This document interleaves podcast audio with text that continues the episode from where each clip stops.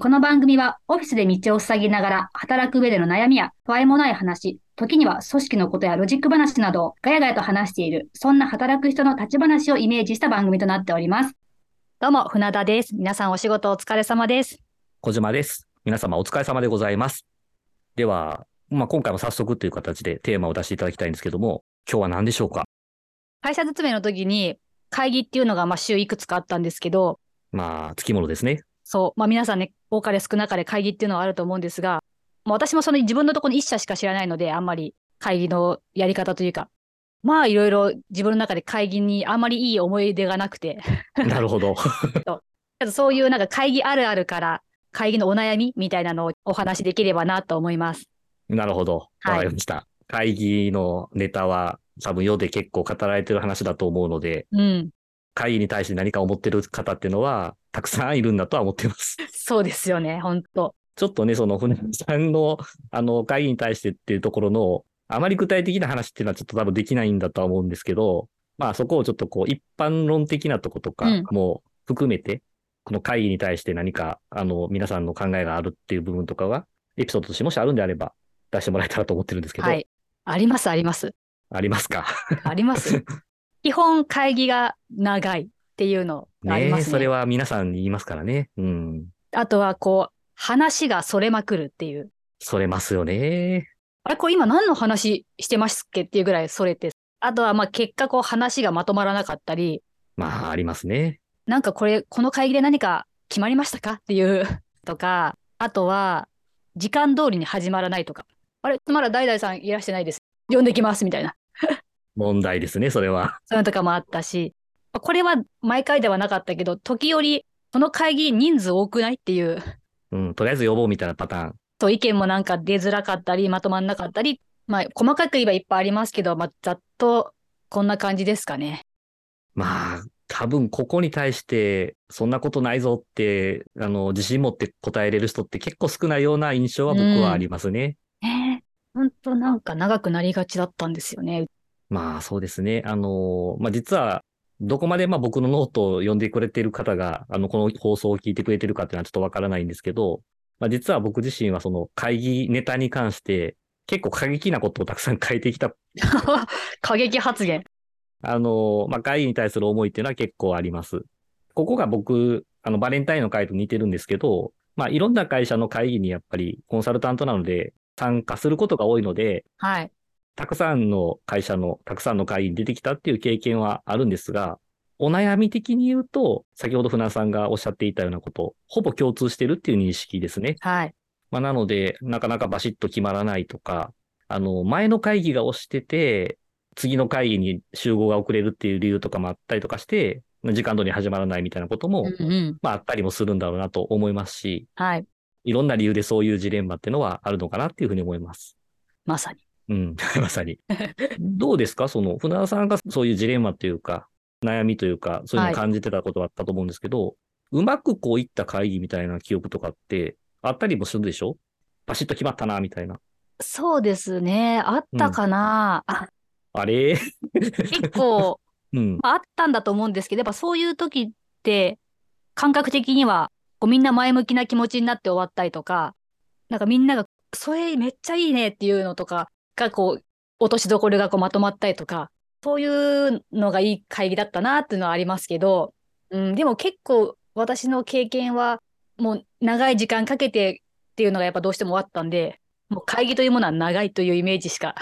なかったんですが、でも、あの、一回、あの、ちょっと別の会社さんの合同の、なんていうんですかね、会議に出席させていただいたことがあって、なるほど。その他社さんの会議というのを見るのがね、あんまりなかっ経験がなかったので、やっぱその時は、もう進行役の方がもう常にこう時間コントロールをしていて、素晴らしかったので、なんですかね、ちゃんと、でも事前準備ももちろん皆さんされてきていたので、あ、会議もちゃんと決めるとこは決まったし、時間通りに終わるしっていうので、うんで、ち。ゃんとと途中で休憩もちゃんと入るしとか、なるほど。すごくなんか、あ、参考になるわーっていうのはありましたね。ファシリテーターって、まあちょっと、これも難しい系の方ーター々なんで、あれなんで、まあまあまあ世界進行ですよね。会議を取り仕切ってる方の、まあ段取りだったりっていうのが、まあ明確だったりとか、まあうん今日はこれ決めますみたいなことが事前に発信されててうまくいってるんだろうなと思うので、うん。この系の話になると、やっぱり事前準備の質、そうですね。ここがやっぱり会議の質に影響するといいや本う、本当にその事例の一つなんじゃないかなと思ってます。まあ、ちなみに今の事前準備の質が会議の質っていうのは、あの、借り物の言葉でございます。僕が編み出した言葉ではございません。どこかの借り物の言葉。はい、借り物です。まあ、船田さんの事例含めてよく分かったんですけど、コンサルタントである僕とかは、うんまあ、クライアントさんのところに行ったりとか、まあ、最近だとズームで会議することもあるんですけど、あの、何か決めたいこととか、進めたいことのために、まあ、こちらからこう会議をお願いします。まあ、打ち合わせとか会議とかっていうのをお願いするんですけど、まあ、そうなってくると、まあ、こちらの時間っていうのもありますけど、あの、相手方の時間っていうものも、まあ、決まってて、まあ、何時から何時までしか空いてませんっていうことで、まあ、その隙間にお時間いただいてやるような形になるんですけども、はい。こう事前準備どれだけしてるかっていうのは、参加されてる側としては感感じるんだと思うんですよ。うん。うん。なので、あの、必ず僕大体前日には、テーマはこれで、一応こう落としどころっていうか、ゴールイメージがこうなってる状態を目指した会議にしますっていうことを、まあ、お送りして、なるべく失礼ないように進めるようにはするんだけれども、はい。あの、なかなかその通りにいかないこともあるので、うんそこでどこまでこう、交通整理するというか、あの、それそうになったら戻すとかっていうあことはそうですよね。やるんですけど、っていうところで、あの、僕なんかは逆にその力関係がないから、はい。あの、その話はちょっと、あの、次に回してくださいとかってバシッと言えたりするんですけど、うん。まあ、これがもしこう、社内で立場が違って、こう、職位が違うとか、上司部下だって関係になった時に、止めれなかったりとか、上司がいるから部下が発言できなかったりとか、そういう話もあると思うので、まあ多分僕みたいな立場の方よりも、会社員っていうか事業会社の社員の方の方が会議に対してジレンマを抱えてるんだろうなとは思ってます。そうですね。それはありましたね。もちろん会議って、まあその手議題のことを話すのも大事だけど、うん。たまにこう、ちょっとそれたとこから、また違う観点のアイデアが出て出てきたりとかするとは思うので、別に話を絶対にそらしていけないわけじゃないとは思うんですけど、結構話をそらしがちなのがうん。上司だったりすることが多かったので、まあ、割と、あの、普段考えてることが多かったりするとね。そうですね。うん、その話もこれ、あの、その方の中では繋がってるっていう、まあ、実際繋がってることもありますし、その上司とのもちろん関係性にもよるんですけど、あの、もうビシッと、あ、全然違う話してますよ。はい、戻しますとか、はっきり言える上司もいたし、なんかね、あ、ちょっとなんてこれ話を戻そうかなって頭で一生懸命考えながら、またテーマに戻そうとかっていうふうにやってたこともありますけど、いや、本当にね、頭使えますよね、会議って。世の中にそのね、会議をうまくやるとか、効率的にやる方法みたいな、まあ本とか、最近だとね、無料でネットで見れたりもするんで、はい。あの、情報ってたくさん溢れてるんですよね。うん。溢れてるということは、そこにやっぱりみんな悩みというか、需要があるから溢れてるんだと思うんですけど、でもなかなか改善されないっていうところが、このなんか難しさなんだろうなっていうふうには思っていて、そうですよね。どうしてもこうね、若干こう日本のこう合議というか、みんなでこう話し合って、うん全員で合意形成できて、納得して終了みたいな感じのとこを目指そうとすればするほど、そこの難しさみたいなことはあるのかなとは思っています。ですね。まあ僕の方でノートで会議系のネタをまあいくつか書いたことがあるっていうふうにあの申し上げたんですけど、まあ一つはそれあのテーマとして日経コメモさんかな？その会議に対してのところでのなんか記事募集みたいなのがあったんで、一度それに乗っかって書いてみたっていうのもあって、はい。そういう日経関連の方々もその会議を効率的にやるにはどうしたらいいですかみたいなところをテーマに出してくるぐらいだから、まあもう日本の会社っていうか社会的にその会議に対してあの問題視してるっていう部分はきっとあるんだろうなと思うので、なるほど。そのテーマとしてはあるんだと思うんですね。はい。僕の立ち位置の中で、まあこれまたよくある話なんですけど、例えば社長とか、あの経営層がいて、部長とか社員の方がいてっていう、いわゆるこう、上から下まで結構揃ってるような会議体のところで、先ほど船尾さんがおっしゃったような、なんか長くなったりとか、何も決まってないとか、この話って何の話でしたっけみたいなことって起きて、で、その後に会議終了しましたって時に、まあ、両方から、あこの会議長くて無駄だよねって社長から言われて、その、その10分後トイレの前で、またトイレの前ですけど、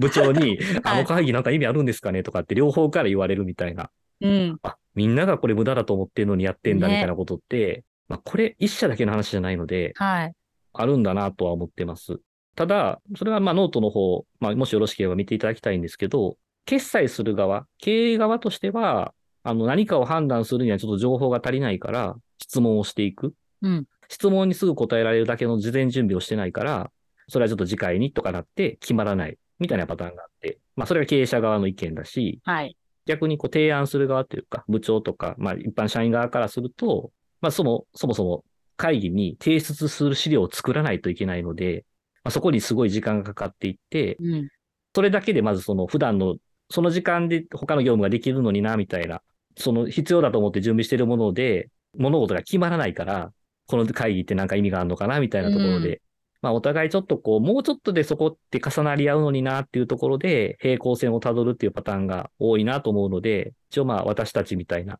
仕事って、まだまだニーズがあるんじゃないかという、あの、淡い夢を描いております。そこをつなぐような仕事っていうのは結構あるかなと思っているので、そうですよね。うん。本当会議って、なんか難しいなって。まあそうですね。会議とか打ち合わせっていうことでいくと、僕らのこの配信、まあ、収録って、まあ、もう当然会議ではないんですけど、はい。一ついいっていうか、話がまあ、それたりするんですけど、あの、なんとなくこう筋道が通るのは、まず船田さんがテーマをはっきり宣言してるじゃないですか。はい。で、このテーマについて話していきましょうっていうところで、それぞれの考えを述べて、はい。で、最後無理やりまとめに行くっていう、そのまとめなければいけないっていうことが義務化されてるじゃないですか。そうですね。なので、まあ、自分たちとしては、あの、それなりになんかまとまっているというか、あの、消化不良になるっていうのは、過去十何回もほ収録してきましたけど、ないので、もしかしたらそういうなんか、その組織の中で、うん。定型的に、ここだけは絶対に譲れないっていうルールを作るみたいなのがいいのかなって思います。まとめの時にでも僕ら汗だくなりますけどね。そうですね。だってまとめないと終われないっていう、本当ですよね。時間内にまとめないと終われないっていうのは 結構プレッシャーですよね。プレッシャーですよ。でもやっぱり会議ってさっき小島さんのお話もありましたけど、やっぱり私も思うのはやっぱ事前準備とか、あとじゃあいついつの会議はこういうことをテーマにして話します。で、こういうことを決めたいですっていうのをどれだけちゃんと明確に参加者に伝えられてるかによって、だいぶこう会議の内容というかまとまり方も違ってくるかなとは思うから、テーマをはっきりさせてこういうことを決めたい。あとだからこれまでにそういう必要な準備をしてきてくださいっていうのをやっぱそこをちゃんと伝えられてる会議に臨むと、ちょっと違ってくるのかなっていうふうには思いますね。はい。はい。事前準備、大事。大事ですね。はい。テーマをね、あの、ちゃんと収録の当日に言われることは僕もないので、一応考える余地はちゃんと一応ね残してい、ただいてる。何日か前にはね。はい、いただいているので。はい。でも、あの、あれですよね、その、船田さんとかは結構マネージャーさんだったりした経験があるから、はい。自分が取り仕切るみたいなことって多かったんじゃないですか？そうですね。なん、そういう会議もありましたね。やっぱそういう時は、なるべくだったらこう、暗い雰囲気の会議は嫌なので、まあそうですね。いきなり冒頭から来ないとちょっと、なんかこう、やっぱいつもよりテンション1、2個上げて、エンジンかけたりとか、船田さんの1、2個上げるってどんなことになってるかちょっとわかんないけど、まあ、まあいいや。はい。やってましたね。あとは、あの、まあ、議題もそうですですし、はい例えばじゃあ会議の冒頭とかに、まあ、今日はこういうこと話し合います。あとはまあ会議、そう議題とは別に、とにかく今日はこれ言っちゃいけないとかなしで、とりあえずみんなの思ったことをいいろいろ言ってくださいとか、なんかそういうのも伝えてからスタートしたりっていうのもありましたかね。とにかくなんかこう、みんなで、せっかくね、参加してもらっているんであれば、いろんな人の意見を出してもらった方がいいかなと思ったので、そういう意識はしてたかもしれません。会議に対して悩まれたこともたくさん、あの、冒頭お話しされてたと思うんですけど、はい。自分で会議を運営してたっていう経験値もあると思うので、そこの無意識にやってたようなことにうん。参加してた側としては助けられてたこととかももしかしたらあるかもしれないので、あの、僕には持ってないノウハウがあるのかなって気もするので、ちょっと整理しするといいんじゃないかなって感じましたよ、ね今。思い出しておきます。やっぱり難しい。うん。あの、コンサルタントが、あの、会議お願いしますっていうのと、自分がマネージャーで部下たちを会議に呼んでやるっていうのは全然またジャンルが違うという、難難しさが違うと思うので、そうですね。はい。えっと、じゃあ、まあ、船田さんの、まあ、ちょっと個人的な質問ではあったんですけど、はい。まあ、僕はそんなにそのマネージャー的な立ち位置で会議を実行したってことはあまり経験値が少なかったので聞いてみたんですけど、まあ、そろそろまとめをはいしていこうかなと思うんですけど、あの、何度かこの中でも話してるんですけど、会議に対してなかなかこう満足度が本当に高い状況っていうのはなかなか作りづらいんだけど、どこまでみんながそれに対して改善しようとしてるかっていうと、ちょっとそこに差があるんだろうなっていうのは感じます。はい。多いのがね、やっぱりこう、一人奮闘してるみたいな絵とかも見たりするので、あの、司会者がすごく一生懸命話してるとか、でも、聞き手はもうなんか発言しませんみたいなこともうん、あったりすると思うので、テーマを決めてるとか、今日はこれを決めるんですみたいなことを、まあ、はっきりしてて、あなたにはこの役割があるんだよみたいなことを、ちゃんと明確にしてあげるっていうのも、まあ、必要なのかなと思いました。借り物の言葉で、そして船さんも使ってくれましたけど、やっぱり事前準備はい。の質っていうところ、うんクオリティっていうところなんだと思うんですよね。決めるべきことっていうのがこれだよっていうところの、まあそこにかけた時間とか、それの、なんだろう、正確さみたいなこともありますし、こういうふうに会議が終了してるのが理想なんだよっていうところが、うんまあ、そこもやっぱり、あの、パッと浮かぶもんでもないと思うので、そこにもやっぱり時間をかけたりとか、闇雲に時間かける必要はないと思うんですけど、はい。まあ、そこが決まっているってことがやっぱり大事なのかなと思うので、あの、事前準備の質っていう、まあ、もう本当借り物の言葉で恐縮ではありますが、そこをどうやって高めるっていうのを、上司側、部下側、あんまり関係なく、みんなで高めようって思うところが、まあ、できてる会社さんっていうのが、多分どっかにはあると思うので、そこのバランスをうまく整えるようなことが必要なのかなとは思います。ちょっとご意見をなんかね、皆さんからいただきたいなとは思いますね。そうですね。会議。いろんな会議が、やり方があると思いますけどね。まあ、主催する人と参加者がみんなこうね、協力し合わないと、うん。ですよね。いい会議にはならないですもんね。そうなんですよ。なんか、温度差感じた瞬間、なんかね、なんか、結構虚しくなりますよね。そうですよね。自分たちの会社だと。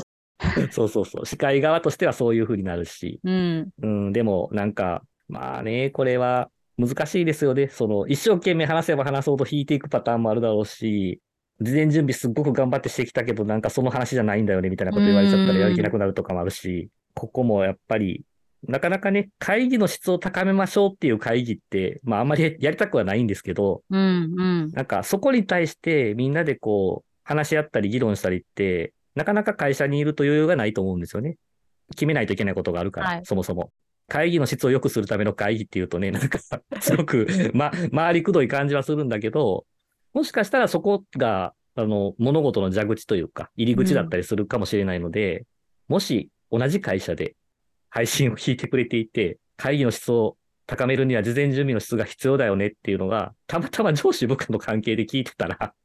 ちょっと話しちゃってみたら、すごくいいんじゃないかなと思いますし、ね。露骨なフォロワー数稼ぎになりますが、あの、部下さん、部下の方からして、あの、あ、これ上司に聞かせようみたいな。で、それをきっかけに、その事前会議の質を高めるにはどうしますかねみたいな話をされるのも、あの、ちょっとこれ露骨なすぎますかね。